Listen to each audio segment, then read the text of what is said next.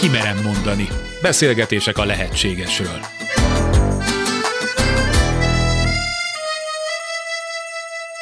Összeesküvések mindig voltak, ahogyan biztos tudás hiányában összeesküvés elméletek is.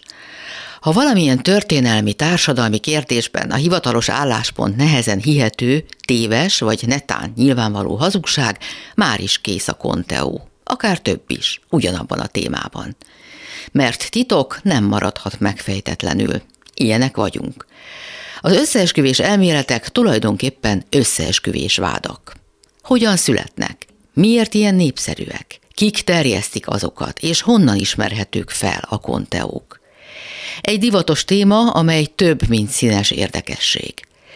Sugár Ágnes vagyok, köszöntöm Önöket. Ja, és hogy hogyan ne legyünk mi magunk összeesküvés elméletek áldozatai? Vagy ez képtelenség? Akikkel mindezt megbeszéljük, Majer Máté történész, pszichológus, család- és párterapeuta, és Tarbence László kulturális antropológus, filozófus, buddhista tanító. Az összeesküvés elmélet egy feltételezés, ugye arról, hogy bizonyos személyek vagy szervezetek titkos tevékenységet folytatnak mások kihasználására, megtévesztésére, romlásba döntésére. Összeesküvés elméletek régen is voltak, de igazi felfutásuk azt hiszem csak néhány évtizede látványos. Az okokra pedig csak egy magyarázat az, hogy azért, mert a minket körülvevő egyre bonyolultabbá, összetettebbé váló világunkra folytonosan magyarázatot keresünk. Beszéljünk néhány konkrét konspirációról, jól ismertek, vannak közöttük régiek, meg még régebbiek, amelyek akár a mai napig is tartják magukat.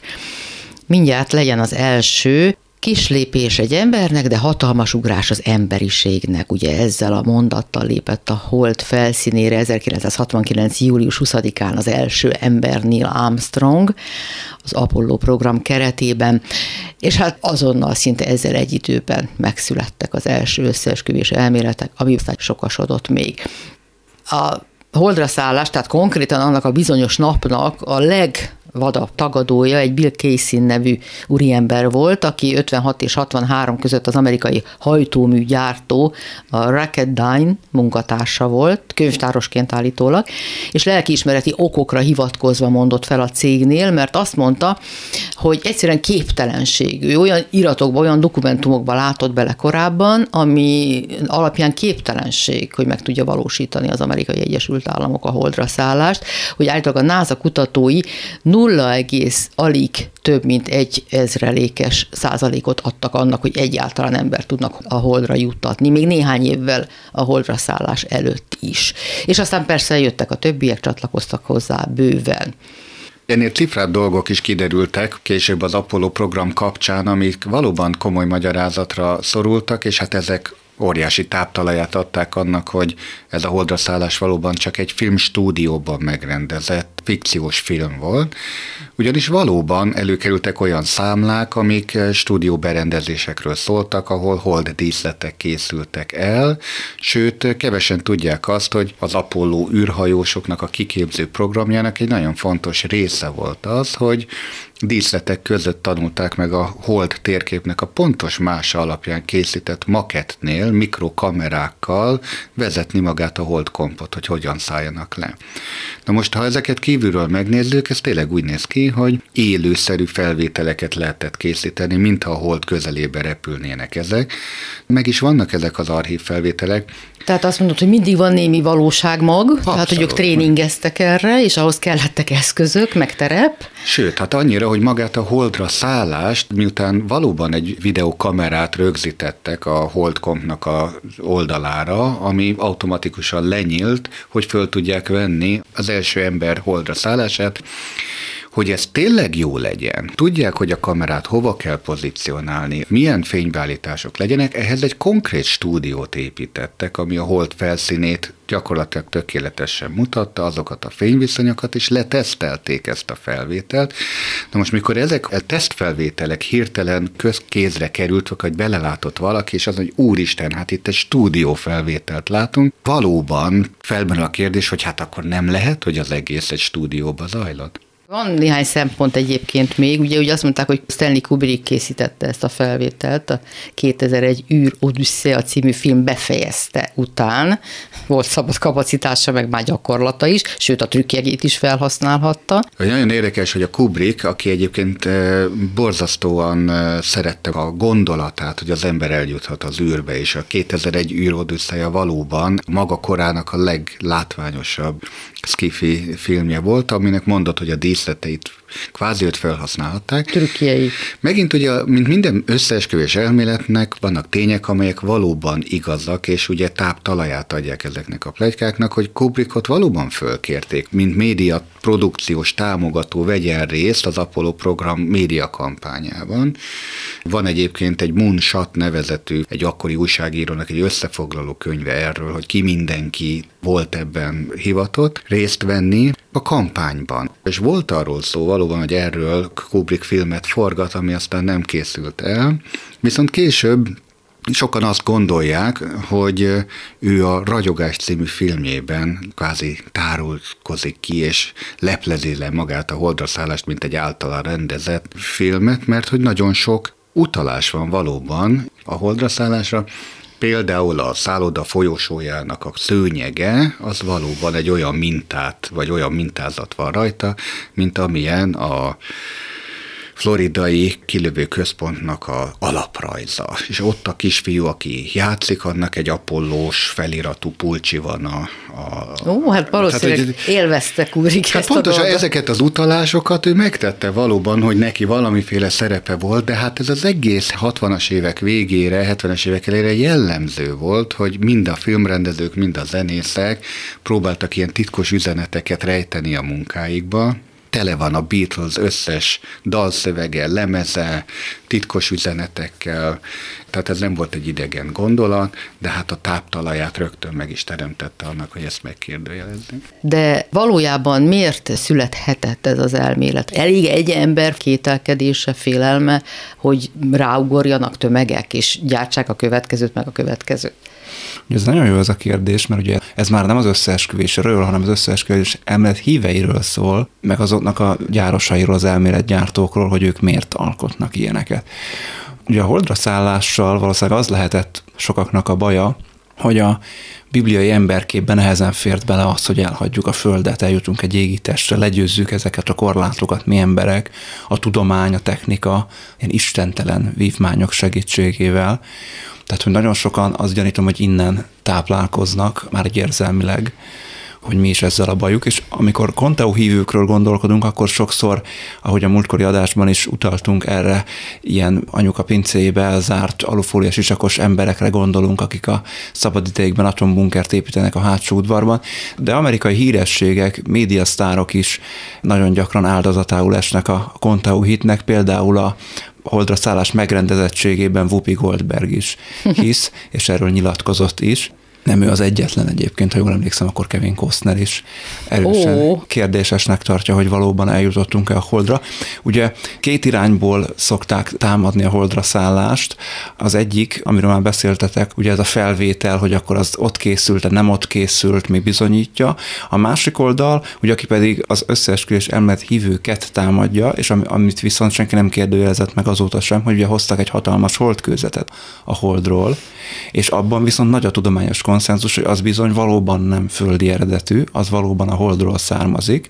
Tehát az lehet, hogy a felvételt azt a stúdióba csináltak, de a holdra akkor is eljutott ember, és onnan hozott mintát. Az igen, 380 kilónyi holdkőzetet hoztak, amiről a geológusok egyöntetően azt mondták, hogy földön kívüli eredetű, de nyilván ez nem győzi meg azért a Conteo hívőket, és akkor egy felsorolás még, hogy mik a népszerű elemei ennek, hogy a holdon nincs szél, Mégis a felvételeken a kitűzött zászló lobog.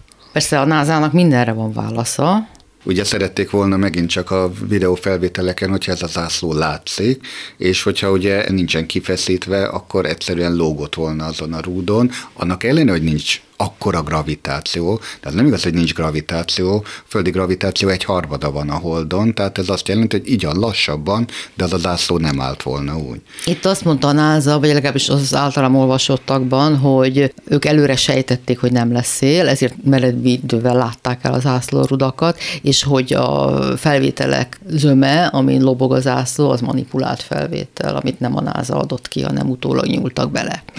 Kicsit Mátéhoz térnék vissza, hogy elég egyetlen egy embernek a kétkedése ahhoz, hogy elinduljon egy ilyen lavina, Hát azért egyetlen egy ember kétkedése nem elegendő, de miután azért ez az egész ugye holdra szálló program, ne felejtsük el, egy hidegháborús érának a kellős közepén keletkezett, ahol a Szovjetunió és Amerika úgy gondolták, hogy mindent eldöntő sorskérdés az, hogy ki lesz az az első nemzet, aki ember tehet a holdra, és hát ugye a szovjetek pusztán azzal a cáfolattal, hogy az előbb idéztet, hogy milyen kis esélyt adtak arra, hogy életbe vissza is hozzák ezeket az embereket, a Szovjetunió ezzel védekezett, hogy ők szembe az amerikaiakkal nem tették ki az emberi életet ekkora veszélynek, nem úgy, mint azok a csúnya kapitalisták, ahol az ember élet nem számít, és ugye machiavelista módon a cél szentesíti az eszközt, és joggal hivatkoztak erre, mert hát ugye az Apollo egyes űrhajósai egyébként földön végzett indítási próba alkalmával benne égtek a kabinba, és ott a három astronauta meg is halt, és ez odázta el egyébként a valódi kilövéseket majd öt évvel, hogy ne fordulhasson még egy ilyen, tehát valóban volt emberáldozata az Apollo programnak, a szovjeteknek ezzel szemben, ugye a Hold programjuknak úgymond nem volt emberáldozat. Vagy nem tudjuk. Vagy nem tudjuk, igen. Maradjunk az Apollo programát, tehát ott rengeteg titok övezte ezt, és a titok maga a összeesküvés elméleteknek a, a forrása az, hogy azok az információk, amelyek egyébként léteznek, azok védettek, rejtettek, és akkor innentől kezdve, ha titkolhatjuk, akkor arra bár bármilyen alternatív magyarázat is születhet, hogy miért kell azt titokban. Hát meg gondoljunk bele, hogy mekkora dolog volt. Tulajdonképpen az lett volna meglepő, ha nem születnek ilyen találgatások. Hagy mondjak például egy konkrét példát, ami nem a holdra szálláshoz, hanem még az azt megelőző Apollo 8-as misszióhoz tartozik. Az volt a leges legelső emberi küldetés, ami a hold túlsó felére eljuttatott embert, amit, mint tudjuk, a Földről optikailag nem látszik. Talán a múltkori adásban is már utaltam rá, hogy tényleg nem tudta senki, hogy mi vár ott, mit lehet látni, annak ellenére, hogy már ember nélküli szondák természetesen megkerülték a holdat, és óriási csalódást okozva semmilyen más képet nem küldtek vissza, csak kráteres. Szerintem ezért mertek embert küldeni, mert látták, hogy nincsenek hogy ott nincs idegenek. ott semmi, igen. Viszont az emberek mégiscsak a saját szemükkel szerették volna ezt látni, Hát de nem tudták, hogy mivel fognak ott találkozni. És az első ilyen Apollo 8-as kerülésnél egy érdekes hangjelenség keletkezett.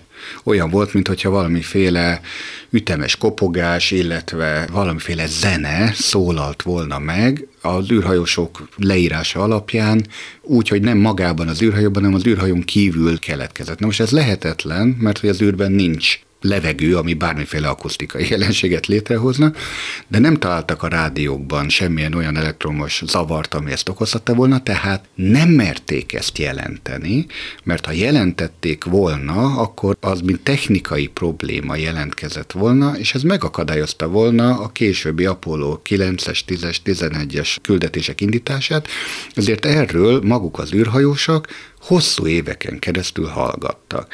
Na most ezek, hogy miért hallgatnak, mi keltette ezt a zajt, mi hozta létre ezt a, egyébként mai napig sem tudják pontosan, feltételezik egyébként, hogy mégiscsak ott a hold által kitakart rádió héj által keletkezett burok okozta ezt a valamiféle elektromos statikus zajt mégis, de hogy sokáig erről nem szóltak uh-huh. semmi. A statisztikák szerint még a közelmúltban is az amerikaiak 5-10 százaléka kételkedett abban, hogy egyáltalán. Az oroszokban ennél sokkal erősebb a kételj. Egy 2018-as felmérés szerint a mai napig 57 százalékuk gondolja azt, hogy Amerika blöffölt a holdra szállással. Hát nyilván az amerikai kétkedők ugye a rendszerben nem bíznak, az orosz kétkedők pedig az ő hát szempontjukból nézve szégyent próbálják így oldani, hogy azért mégse vesztettük el azt a csúnya űrversenyt. Az űrversenynél egyébként nem csak emiatt kellett titkolózni, nagyon érdekes történet, amit meséltél, Bence, hanem amiatt is, mert a tétje ennek valójában az volt, katonai tétje volt, hogy ki tud olyan balisztikus rakétákat építeni, mivel atomtöltezet juttatva a másik ország légterébe, meg aztán földjére ugye meg tudja semmisíteni az ellenséget.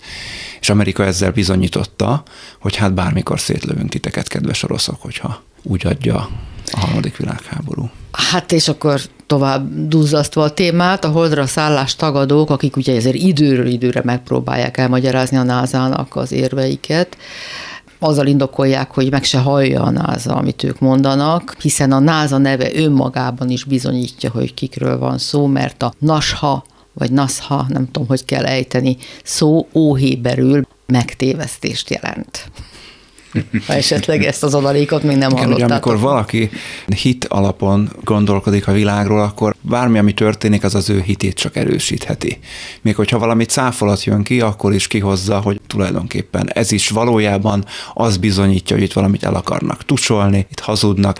A Covid kapcsán is volt ilyen, hogy amikor az Omikron variáns ezt a nevet kapta, akkor fölröppent, hogy a moronik, vagyis az ostoba szónak egy ilyen anagrammája valójában az Omikron, és hogy ezzel nézik hülyének ugye azokat, akik hisznek a vírusban, hogy ilyenek vannak és voltak. A Conteo hívők táborában nagyon-nagyon sok ilyen szójáték van, ilyen anagrammák, kettős jelentésű üzenetek, és akkor a a félreértelmezett tudományos tényekről már ne is beszéljünk, ugye az is ilyen bizonyíték elvileg a holdraszállás megtörténte ellen, hogy akkor ugye meg kellett volna halni a sugárzástól az űrhajósoknak, mert nem kellett volna őket megvédeni a rakéta pajzsának, közben a NASA meg hát nyilván ezzel számolt, teszteltek rengeteget, hatalmas pénzek mentek el, azért is fontos volt, hogy mondjuk majd később a nukleáris robbanófejek is szépen ne égjenek el, amikor kilépnek a légkörből, de hát nyilván az emberek se égjenek el az emberes misszióknak azért egy olyan propaganda üzenete is volt, mert olyan nagyon sokat az, hogy embert küldtek, vagy csak egy robotot a holdra, az nagyon sok változást nem hozott, hogy oda emberek kerültek.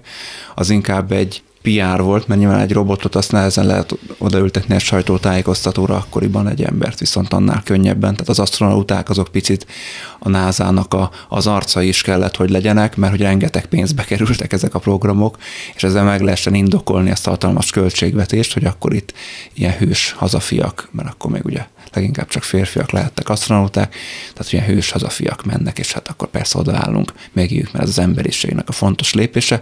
Hát Amerikát szerintem jobban érdekelt az emberiségnél a saját geopolitikai súlya, úgyhogy leginkább azért költötte erre a dollár milliárdokat, de a titkolózás az innen is érthető, tehát a katonapolitikai szempontok, a pénzügyi szempontok, és így tovább.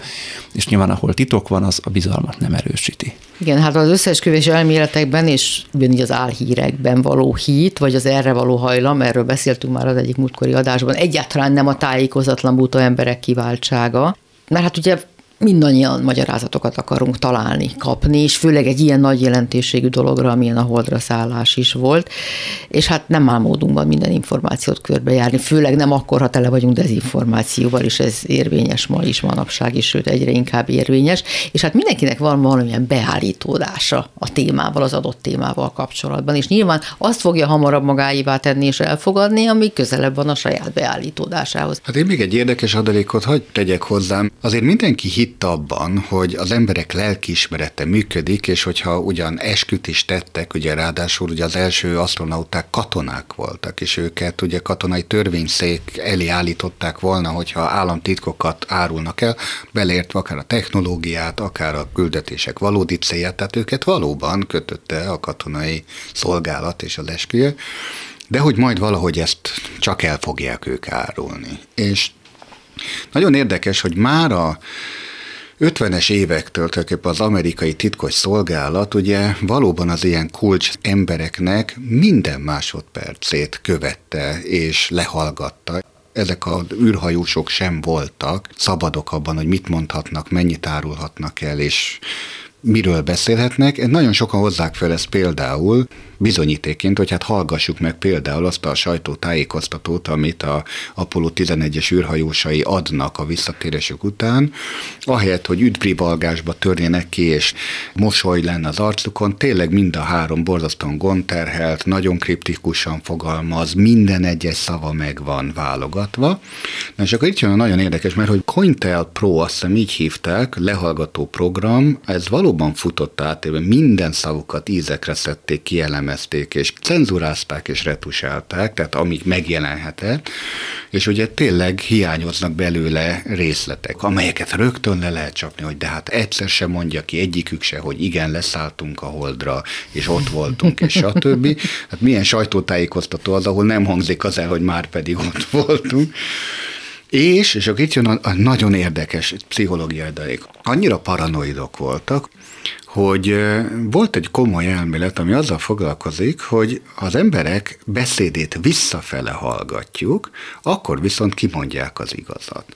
És ez a JFK merényletnél merült fel. Majd jön az majd is. jön az is, hogy visszahallgatva a tanuknak a mondásait visszafele értelmes mondatok rendeződnek, amelyek viszont az igazságról szólnak. Indul a görög aludni. Hát így indul a görög aludni.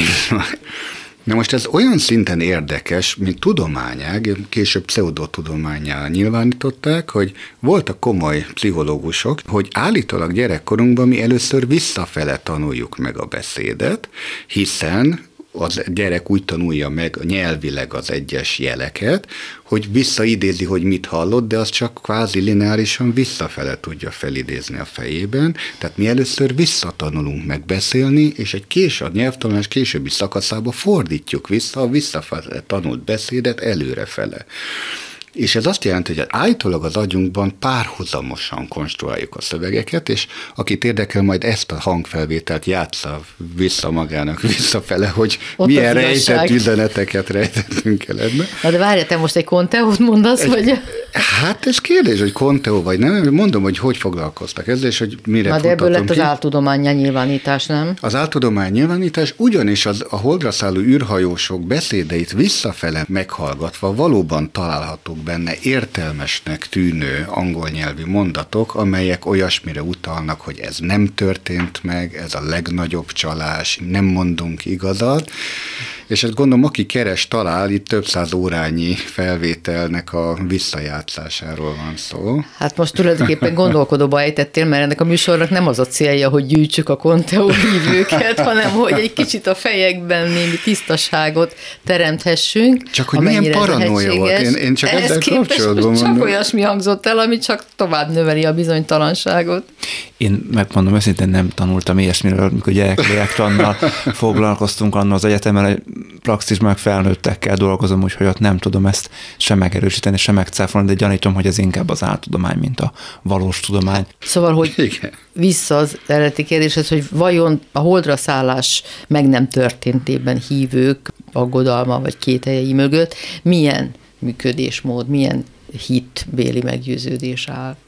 Hát itt részben ismételnem kell magam, ugye az oroszok vagy a szovjetek esetében ugye a nemzeti büszkeségen esett csorba, a kételkedésnek talán az oka az amerikai és egyébként a világ többi országában a kétkedők részben a rendszerben nem bíznak, részben ez a bibliai világképpel ugye nem összeegyeztethető uh-huh. jelenség. Um, ezek közül egyébként szerintem a legfontosabb ez a bizalom és a bizalom hiány, amikor titok van. Annak mindig az a hatása. Az egyik, hogy a bizalmat azt nem nagyon építi. Tehát amikor mondjuk egy párterápián ugye megcsalással találkozunk, és azt szeretnék földolgozni, akkor ott nagyon fontos a transzparencia, a a hűtlen félnek a transzparencia, az átláthatósága, adott esetben, hogy belenézhetsz az e-mailjeimbe, belenézhetsz a telefonhívás listámba, belenézhetsz az üzeneteimbe, hogy építsem a bizalmat. Ezzel szemben, hogyha titok van, akkor az mindig inkább rombolja a bizalmat. Főleg akkor, hogyha valami csodás esemény, vagy valami válságos helyzet áll elő, mert amíg úgymond jól mennek a dolgok a világban, addig végül is jól vezetik azt a vezetőink, nem kell azzal foglalkozni, ők elintézik, ők a szuperfelnőttek, mi meg itt kis egyszerű állampolgárokként visszük az életünket valamerre.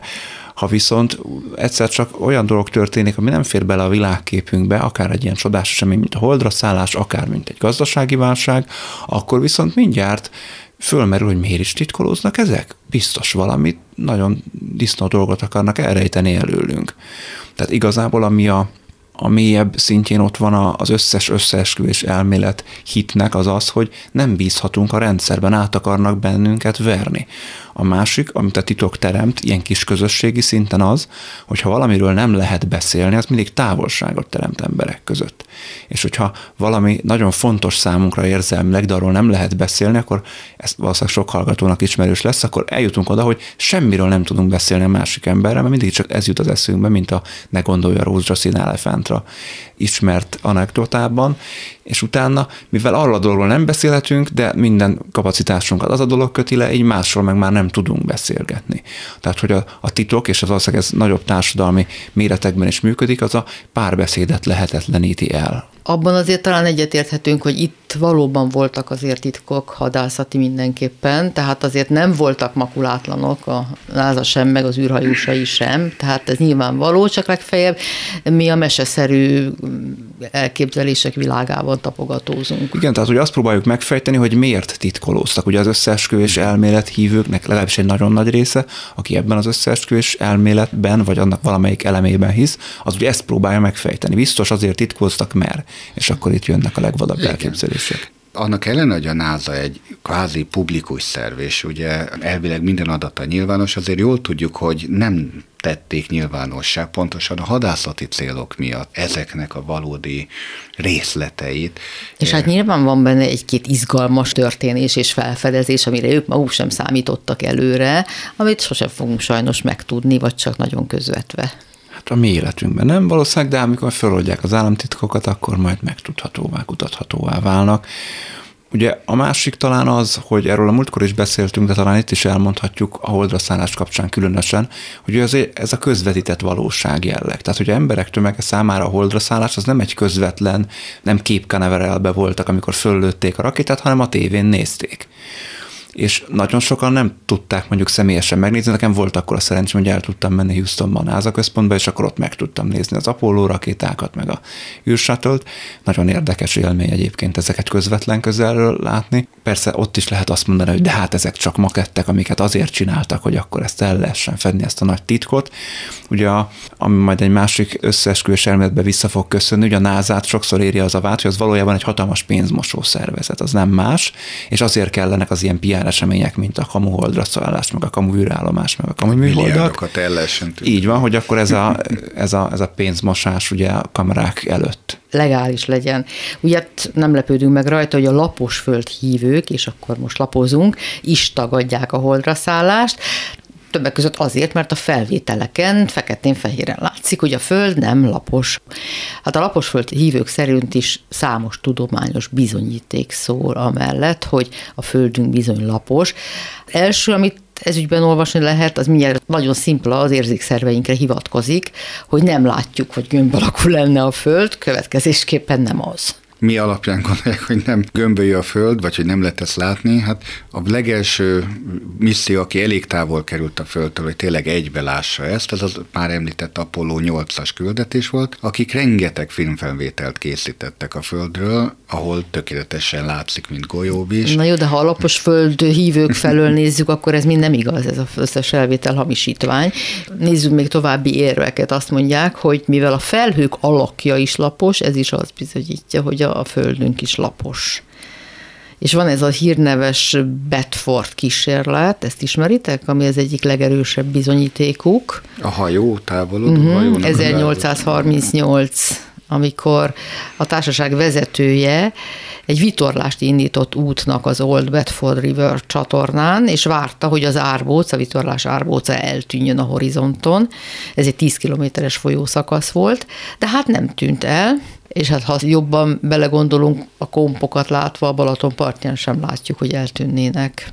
Ugye a lapos föld hit az igazából két gyökérből táplálkozik. Az előbb említett a NASA egy nagy pénzmosó szervezet az egyik hogy mindent el akarnak titkolni előlünk a kormányok, mert hogy valójában a, a föld az lapos, egy ilyen hatalmas jégpáncél veszi körül, amit a hadsereg őriz, senkit nem engednek, és azon túl, és akkor mindenféle ötlet van, hogy mi van, de valójában ők se tudhatják, mert azt senki nem tudhatja, hogy azon mi van. Ugye ez az egyik, elmélet, a másik az pedig egy ilyen bibliai alapú, hogy a Bibliában is búraként hivatkoznak egyszer a földet körülvevő valamire, és hogy ezen a búrán semmi nem juthat át, azt Isten teremtette, azon nem lehet átmenni. Tehát nagyon-nagyon sok rokonság van a holdra szállást megkérdőjelező és a lapos földet támogató elméletek híveinek az érvelésében igazából a lapos földesség az, az talán a konteú hívők között is a, a legalja, tehát hogy aki abba hisz, az már minden másba is hisz nagy valószínűséggel. Ugye akik lapos földesek, ők általában nem nagyon értik a fizikát, meg a matematikát, de nagyon szeretnek érvelni ezekkel.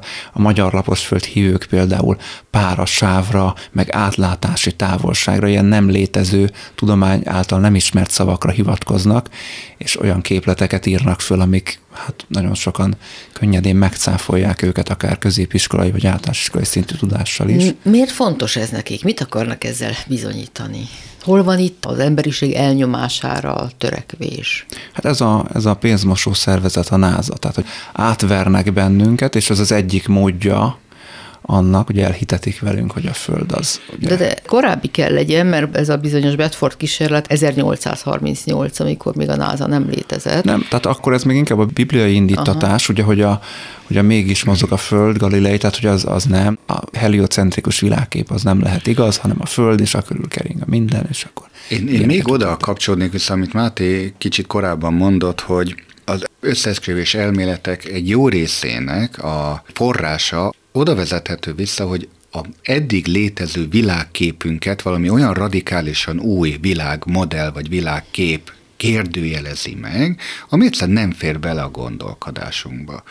Én emlékszem, csak anekdótákból ismerem, de az én anyósom sokszor szokta emlegetni, hogy az ő édesanyja, amikor 69-ben ugye bemondták a hírekbe, hogy már pedig ember szállt a holdra, kiment a kiskertbe, a konyhakertbe, fölnézett a holdra, csípőre tette a kezét, és azt mondta, hogy már pedig én ezt nem hiszem. És ez egy ilyen verdikt volt, egy ilyen kinyilatkoztatás, hogy egyszerűen az ő világképébe ez nem fér bele. És amit a Máté mondta, hogy egy ilyen bibliai alapokon gondolkodó középkori felfogásban, ahol le van írva, hogy az égboltozatát valóban Isten teremti, és hiába 1600-as években Giordano Bruno már kimondta, hogy a világegyetem végtelen, és az régen látott csillagok, a mi napunkhoz hasonló égitestek, ugye, és őt ezért nem ezért égették meg, de hát ez volt az inkvizíció egyik hivatkozása, hogy ő megkérdőjelezi ugye a Bibliában felállított világképet, ez azóta is tartja magát. Tehát vannak emberek, akik a tudományjal szemben szkeptikusak, és minden olyan eszközt, amit a tudomány, pedig már erről beszéltünk az előző adásokban, hogy a tudomány csak hipotéziseket állít fel, és azt mondja, hogy addig igazak ezek, amik meg nem cáfoltunk. Ezt azért nem értem, mert még a 19. században inkább elhiszem, sokkal kevesebb bizonyíték állt rendelkezésre, mint manapság. De hát manapság már mindenhonnan ez folyik. Hogy tud működni? Hogy a tudomány sokkal-sokkal fejlettebb, sokkal-sokkal több mindent tud nyújtani, mint amit tudhatott, amikor például a lapos föld konteót kitalálták. Ha most itt a tudományra kitekintünk, erről is beszéltünk, hogy a tudomány is tud vallásá válni, és a tudományos dogmatizmus ugyanannyira veszélyes ja, ja. tud lenni, és nagyon sok esetben, amikor valaki végre talál például egy, egy olyan részlet információt, amit cáfol bizonyos tudományosnak vért tényeket, például hagy hozzak egy teljesen általános példát, hogy mindenki tanulja iskolába, hogy a gravitációs vonzás az egy állandó, és akkor ugye 9,81 méter per szekundum itt a Földön. Na most ez nem igaz, mert attól függ, hogy hol méred ezt a gravitációs állandót, például a hegyek tetején, a Himalája tetején sokkal erősebb a gravitációs gyorsulás, mert sokkal nagyobb tömeg van a lábad alatt, mint például a, az óceánia közepén mondjuk, vagy a Mariana árak fölött. Ha ezt úgy fordítod le egy hétköznapi embernek, hogy ha te fölmész a Matterhorn tetejére Ausztriába, ott nehezebb leszel, mint itt, ahogy most ezen a széken élsz, ezt az a legtöbb azt mondja, de ne szórakozz már, ez biztos, nem így, hogy lehetnék én nehezebb, pedig a konkrét mérhető tény az mégiscsak ez. Valaki fölmegy most és beírja azt, hogy a Föld gravitációs térképe, meg tudja nézni a NASA-nak a hivatalos térképét, és azt fogja látni, hogy a Földet nem egy egységes gravitációs tér veszi körül, hanem óriási anomáliák vannak benne akkor kiderül, hogy ez nem is egy állandó, akkor miért tanítják, hogy állandó? Miért mondják, hogy ez így van? Mert látod, ez az alapvető tény is, amit tényként tanítanak, nem igaz és cáfolható, és innen már csak egy lépés az, hogy akkor minden, amit mhm. tényként állítunk, mint hogy a föld gömbölyű, na az is biztos, hogy hát csak igen, egy, igen, nagyon szívesen kapcsolódok én is, amit fölvet Ági, és amit mondasz, Bence, hogy ugye te abból indultál ki a kérdésednél, Ági, hogy de hát mindenhonnan az jön, hogy de hát a tudomány, mert te elfogadod. Én sem fogadok el mindent, de egyszerűen nem lehet nem, hiszen csomó dolog úgy működik a környezetünkben, hogy mi magunk is meg tudjuk tapasztalni azt, amit a tudomány erről mond. A konteó hívők ennek pont az ellenkezőjét gondolják. Az iskolában az embereket engedelmességre nevelik, birkákat nevelnek mondják, vagy tardokat, ugye csúnyább szóval a retardált szóból gyakran hivatkoznak így a normalitást képviselő emberekre, vagy általában elfogadott normalitást képviselő, mint egy fordítva is ugyanezzel szóval szoktak rájuk visszautalni. Szóval, hogy bennünket megvezetnek, és ugye azt mondott, a tudomány által képviselt dolgokat meg lehet tapasztalni. Meg lehet tapasztalni, hogy mondjuk van egy vihar, és azt meg lehet magyarázni úgy is, hogy ciklonok, anticiklonok, hőmérséklet, levegő összetétele, meg úgy is, hogy ez Isten keze és Isten munkája egy jelenséget megtapasztalsz, de hogy mi a magyarázat mögött, hogy az miért van úgy, Ugye ott csak a be... technikai eszközökre, ha gondolok, ne is a természetet vegyük alapul, azért ott kevéssé lehet, ne, ott is lehet mondani, hogy Isten munkája a mobiltelefon, de hát Hát, hogy van egy technológiai fejlődést, azt egyébként nem vitatják az összeesküvés elméletek hívei sem. Csak azt mondják, hogy ugye a tudománynak vannak bizonyos szeletei, amik hitelesek, mert abból lesz a mobiltelefon, meg vannak spekulatív részei, hogy mondjuk miért van a vihar, az egy spekulatív dolog, ott viszont mondjuk át akarnak bennünket verni. És ráadásul ezek a technológiai eszközök, ezeket is bizonyos összeesküvések hívei, azok mondjuk eleve a sátán munkájának tartják. Ugye nagyon sokáig, hogyha belegondoltak, a skolasztika, ugye ez volt a középkornak a filozófia, filozófiai fősodra, az volt a mainstream, azt mondta, hogy a tudománynak egyetlen feladata van, bizonyítani Isten létezését. Ez volt az axióm, amit bizonyítani kellett. Csak aztán egyre több olyan bizonyíték merült föl, amik a bibliai szövegekkel mondjuk nem voltak összeegyeztethetőek, és akkor ezeket ugye el lehet égetni a mágián is, meg ezek híveit is, vagy hát lehet azt mondani, hogy akkor talán a Bibliát azt inkább egy szimbolikus szövegként kellene értelmezni, ahogy végül oda az egyház egyébként nagyon sok mágiázás után végül maga is eljutott, pláne amikor elvesztette a világi hatalmát és uh-huh. támogató jelentős részét, és bevétele jelentős részét is ezáltal hogy azért itt érdekek fűződnek, nagy politikai érdekek fűződnek bizonyos államtitkokhoz, és hát sokan tapasztalják azt is, nem csak azt, hogy mobiltelefon van, hanem hogy a nagy politika az nem feltétlenül a kis embernek a boldogulását és jólétét tűzi zászlajára. Tehát, hogyha egy valamiről hazudnak, ha mondjuk kiderül Watergate botrány mondjuk, akkor mi mindenről hazudhatnak még? És tulajdonképpen el is jutottunk ahhoz, hogy milyen káros következményei vannak, lehetnek az összeesküvés hívésnek, azon túl, hogy ezek színes szórakoztató érdekességek akár, a hétköznapi szürkességet hivatottak egy kicsit feldobni. Vagy milyen hát, haszna van. Hát nem? igen, igen. Ahogy beszéltünk is róla, ugye a hivatalos tudomány tekintélyét alássa, csorbítja, például a szientológia jut eszembe, amelyik a pszichológiát, a pszichiátriát nagyon erősen támadja, kétségbe vonja a hitelességét, illetve a létjogosultságát egyáltalán. Ezt hogy élitek meg, pszichológusok? A szientológia az egy szekta, tehát kezeljük is aként az nem egyszerűen egy vallás, ami egyenrangú mondjuk nem tudom a zsidósággal, a kereszténységgel, a muzulmán vagy a hindu hittel, és így tovább, vagy az animizmusokkal akár, az egy szekta, aminek célja egyébként az intézményesült egyházhoz hasonlóan, de ahhoz sokkal inkább felnagyított módon az, hogy a híveit maximálisan manipulálja vagyonukat, megszerezze, és őket saját katonáivá téve, és lehetőség szerint, hogyha mondjuk magas pozíciókban vannak, akkor az irányukban lobbizva növelje a hatalmát tulajdonképpen. Ilyen állam az államban nyer. Nem véletlen, hogy a szientológiát nagyon sok ország titkos szolgálata az ugye veszélyes szervezetként tartja számon, több országban be is tiltották őket. És miért pont ti vagytok a pszichológia, a pszichiátria a legnagyobb ellenségei? Mert mi egy alternatívát kínálunk ahhoz képest, pontosabban ők kínálnak hozzánk képest, mert a pszichológia régebbi, mint a szientológia jóval Tehát riválisok vagytok. Tulajdonképpen az ő szempontjukból nézve igen. Valami hasonlót ígérnek, mint amit a pszichológia, vagy amit egyébként a nagy világegyházak, hogy akkor majd segítünk a traumákat feloldani, csak a nyelvezet változik, hogy nem tudom, megváltás, stb. Tulajdonképpen ugyanerről beszélnek a nagyegyházak, a pszichológia és a szientológia is, csak ugye nálunk nem az a cél, hogy szektát alapítva embereket manipuláljunk, és aki pszichológushoz jár, az már a pszichológusok embere. Nálam nincsenek ilyen hatalmi szempontok, a szientológusoknál viszont annál inkább vannak. És hát, hogyha hozzátok járnak, akkor netán még a szemük is felnyílik. Hát az meg a másik, hogy akkor még kiábrándulnak belőlük. Csak egy lábjegyzetet megint ehhez, hogy ugye a szientológiai egyházzal kapcsolatos félelmeket ugye tényleg azért az igazolta, hogy Amerika legnagyobb kémbotránya hozzájuk kapcsolódik, hogy 7000 szientológius hívő épült be a kormányzati szervek vezető pozícióiba, amit aztán szintén a CIA leplezett le. Határozott céljuk volt a hatalom átvétel, vagy az amerikai kormánynak a megdöntése. És ez nem összeesküvés. És ez nem összeesküvés, hanem ez, ez valóság.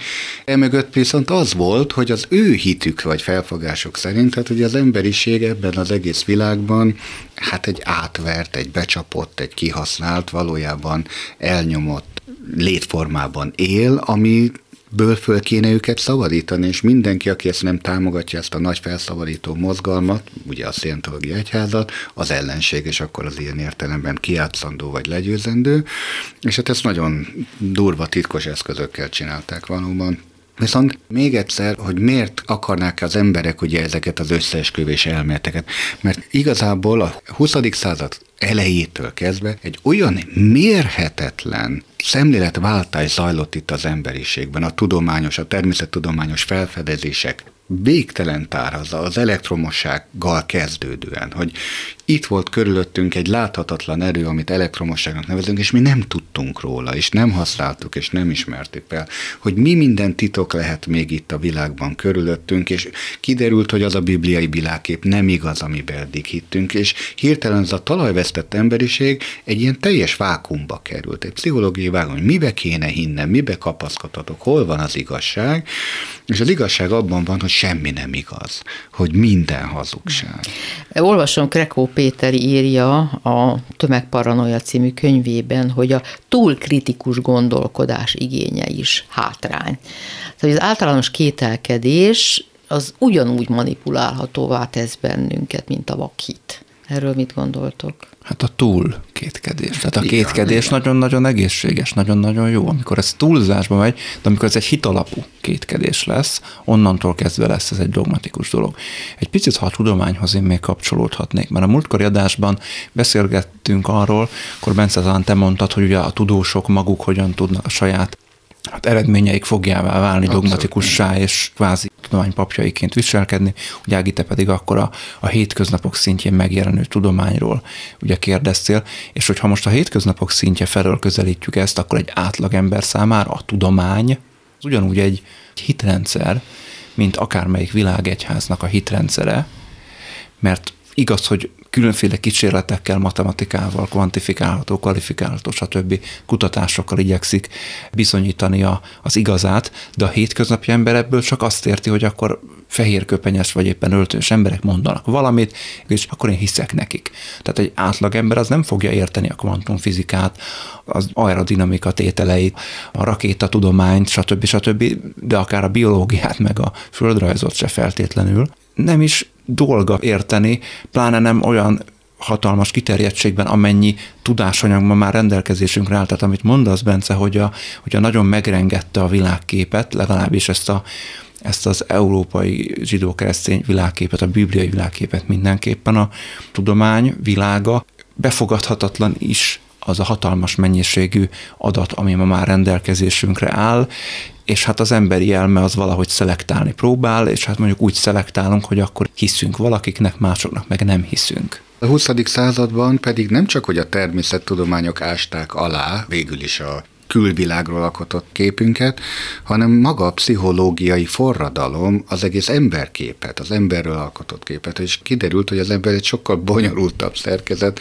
mint korábban gondolták, aminek van tudat alattia, sőt kollektív tudat alattia, és szociokulturálisan öröklött mintái, és, és kondicionáltsága, és ki tudja még mi minden, és hirtelen az az nagyon egyszerű emberkép, hogy az Isten teremtette az embert ilyennek vagy olyannak, és akkor erkölcsi parancsolatok alapján vagy jó, vagy rossz kiderült, hogy ez egy sokkal árnyaltabb dolog, és az ember ez egy végtelenül összetette valami, és hát azért vált elbizonytalanodottá az ember a 20. század közepére, mert már magáról se tudott semmit. Már nem tudta, hogy milyen emberképpel kéne magamról gondolni. Minél többet, annál kevesebbet tudott. Menjünk tovább.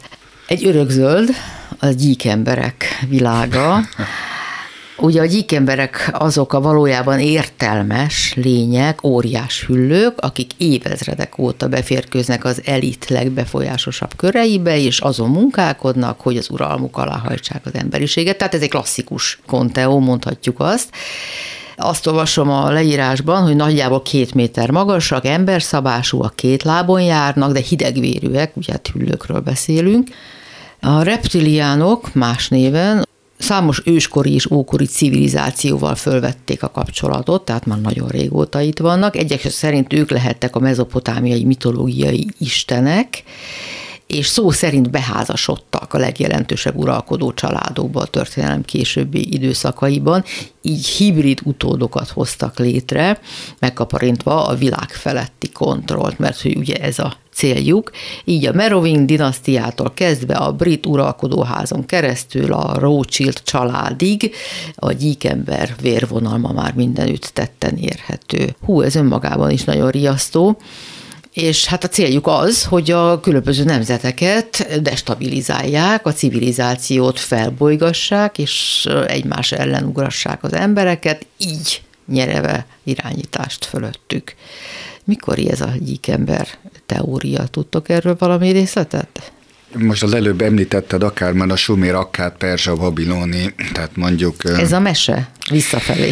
Hát annyiban nem mese, hogy valóban ezekben az ókori civilizációkban rengeteg olyan emberábrázolás van, ahol ember testben, de mondjuk valami állatfejet látunk, beleértve gyíkokat, vagy krokodilfejű is van akár az egyiptomiaknál is. Ha most egy ilyen kultúrantropológiai elemzést adnék hozzá, akkor mondhatjuk, hogy talán az emberi tudat mélyén ott van az az emlékezet, hogy az állat szellemekkel való ősi kapcsolatunk a sokkal régebbi, és minden emberben ott él az állatiasság, és bizonyos állatlelkekkel rokonságot érzünk, beleértve akár a hüllőket is. Tehát az evolúcióját magyarázod a gyík ember Igen, tehát vagy, hát maga akár az ábrázolás, vagy a gondolat honnan jön. Freud biztos azt mondaná, hogy valahol a lelkünk mélyén ott van a gyíkagyunk, és ez a hüllő, hüllő, agy, hüllő agy az emberben, és ezt felszére tud törni akár egy ilyen képzett formájában is. Mert azért azt a mai, legalábbis a mai tudományos gondolkodás nem gondolja, hogy sasfejű emberek éltek Egyiptomban, vagy, vagy sólyomfejű emberek, vagy bikafejűek, akárhány istent idézni, mint ahogy gyíkfejű emberek sem. De kétségtelen, hogy a Sumer rocknál van gyíkfejű ember ábrázolás, de hogy az nem vér szerinti rokonságot jelent, hanem valami lelki rokonságot, az igaz. Egy kicsit csak, hogy úgy belehelyezkedjünk egy kontáú hívőnek a a lélektanába, tehát mondjuk a globális felmelegedés nagyon jól lehet magyarázni a hidegvérű reptiliánokkal. Ugye nekik érdekükben áll, mert ugye tudjuk, hogy ha hideg van, akkor a gyíkok, a hidegvérű lények a Földön, azok lelassulnak, vagy akár teljesen hibernált állapotba kerülnek, míg ha melegebb van, akkor ők sokkal aktívabbak tudnak lenni. Ugye a dinoszauruszok korában a Föld, ha jól tudom, nagyjából 10 fokkal volt melegebb, mint ma nekik tulajdonképpen, ezeknek a reptiliánok, ezeknek kedvez a globális felmelegedés, egyébként is uralni és részben kiirtani szeretnék az emberiséget, erre is jó az ökológiai válságok sora. Tehát ha valaki mondjuk összeesküvés elmélet hívő, akkor mindent ugye abból a szempontból magyaráz meg és értelmez a világban, amiben ő hisz, mondjuk ebben az esetben a reptilián hit alapján, és ez azért nagyon érdekes, mert hogyha patológiát nézzük, akkor ugye ez a paranoid skizofrénia gondolkodásmódja, de az összeesküvés elmélet hívők azok tömegében legalábbis nem paranoid skizofrénok, vannak közöttük természetesen, de legnagyobb részük nem az, tehát ők egyébként pszichésen egészséges emberek lennének, de mégis valamiben ugye nagyon kételkednek, és ezért úgy kezdenek gondolkodni, mint a paranoidok. Pillanatra még azért magán a gyíknál megállnék, mint hogy miért pont gyíkember. Mert igazából nem is gyík, hanem sárkány, tehát ha már itt a kulturális eredetet keressük, és az, hogy a, a sárkány az valamiféle érzelemmentes, önző, kincseket rabló, örök ellensége, ez érdekes módon nagyon régi-régi hiedelem, is bizonyos leírások alapján arra vezethető vissza, hogy a krokodilok, ami a sárkánygyíkoknak az első előképe, ugye a legtöbb gyíknak van egy plusz hártya a szemén, amit egyébként mikor támad, akkor azt fölhúzza, hogy védje a szemét, tehát elvakul és nem lát, és ezt az érzelemmentes, szenvedélymentes, nem tudom, gyilkológépet látták bennük. Tehát mindez a sok tulajdonság, amit az előbb itt felsoroltál, hogy érzelemmentesek, hidegvérűek, és nekik jó, ha felmelegszik a föld, mert akkor nem tudom én, erőteljesebbek lesznek, ez mind-mind innen fakad, hogy vannak olyan emberi tulajdonságok, amelyeket mi nem tartunk emberinek, hanem szeretnénk magunktól eltávolítani. Szeretnénk azt mondani, hogy ez nem az ember tulajdonsága, hanem valami embertelen. Valami embertelen szörnyetegé, ami még az emberiség előtti civilizációból itt maradt, és, és mondhatjuk, hogy lehet, hogy emlékszünk, és itt jön a tudatalat, majd kíváncsi vagyok, te mit mondasz, hogy, hogy mit jelent a, az embertelenség, mit jelent az az az elő emberi magatartás, amiről mi úgy gondoljuk, hogy esetleg már megfejlődtük, vagy átneveltek bennünket, vagy pont ha itt egy ilyen teremtés történetnél tartunk, hogy lehet, hogy a kegyelmi állapot, ami a teremtett világ, embert felemelő isteni ember, az már az az ember, akinek szíve van, aki tud érzéseket behozni, akinek van érzelmélet, aki tud együtt érezni, és mindaz, aki nem tud, az nem lehet emberi, tehát szükségszerűen gyík.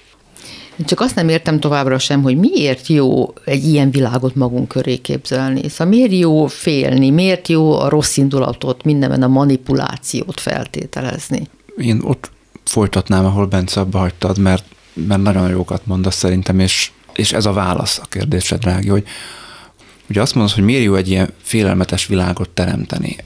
Ezt meg kéne fordítani. Tehát amikor valakinek a világ félelmetes, vagy rossznak, gonosznak tűnik, akkor azt szeretné valamiképpen megmagyarázni. És ennek egy lehetséges magyarázata, amit te mondasz, Bence, hogy a világban lévő összes szörnyűséget, tragédiát, rosszat, gonoszat, az próbálja eltávolítani az embertől, az emberiségtől, és azt mondja, hogy ez mind a gonosz gyík emberek miatt van. A gyík emberek a háborúkért, a népírtásokért, az éhénységekért, a járványokért, mindenért a gyík emberek a felelősek, mert az nem lehet, hogy egy ilyen igazságtalan, gonosz világban élünk egyrészt, Másrészt, amiről múltkori adásban többet is beszéltünk, hogy a konteók azok mindig egyfajta kontroll érzetet, illúziót keltenek. Tehát sokkal félelmetesebb egy olyan világban élni, amit senki nem irányít, hanem hatalmasok egymással való mérkőzése, birkózása lök jobbra vagy balra, de igazából a kormányrudnál még egy részek kormányos sincsen. Tehát ez sokkal veszélyesebb, hogy nincs terv, nincsen célja az emberiségnek, mint azt mondani, hogy akkor van valami gonosz hatalom, ami még ha rossz szándékos, de legalább a kormányrudnál áll. Uh-huh. Vagy legalábbis a, a kormány hátterében, mert itt azért arról van szó, hogy ők ugye, ahogy mondtad, ezeknek a kiemelt gazdag családoknak, befolyásos családoknak a beházasodás révén tulajdonképpen már átkeresztezték, és ezek az emberek már egy háttér kormányt építenek, és egy háttér hatalman.